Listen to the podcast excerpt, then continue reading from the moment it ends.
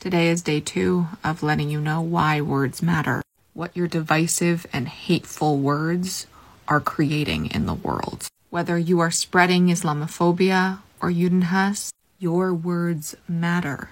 And sadly, there are some things that happened today. I am sure there have been some incredibly hateful Islamophobic attacks online. But today, there was no new Islamophobia that any news outlet covered. And I do mean any. I did scour the internet. That said, there is an update on the hit and run. The victim said the driver made eye contact with him, accelerated, and hit him, and then drove away and yelled, You and your people. I was unclear about why they were calling it a hate crime because whenever any Judenhass happened, they are very slow to call it a hate crime. But after reading that, I am no longer unclear.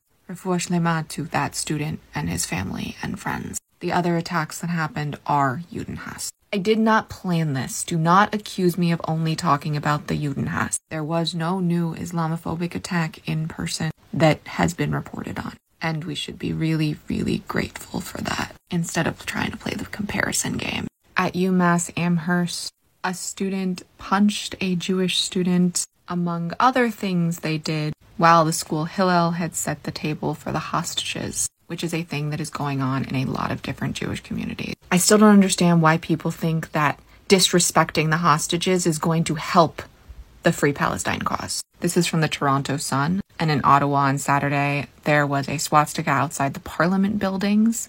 In Toronto, there was an Iranian regime flag, which, for the record, if you ever said Zan Zendegi Azadi or women life freedom, is against what you believe and people deface Jewish owned businesses. And at a pro Palestine rally in London, some protesters were calling for another intifada. This is a handful of bad actors, but they are the reason that I would not feel safe at a pro Palestinian protest. Again, I want to be very clear. I do not think that most people who go to these protests feel that way. And there were other signs praising October 7th as well.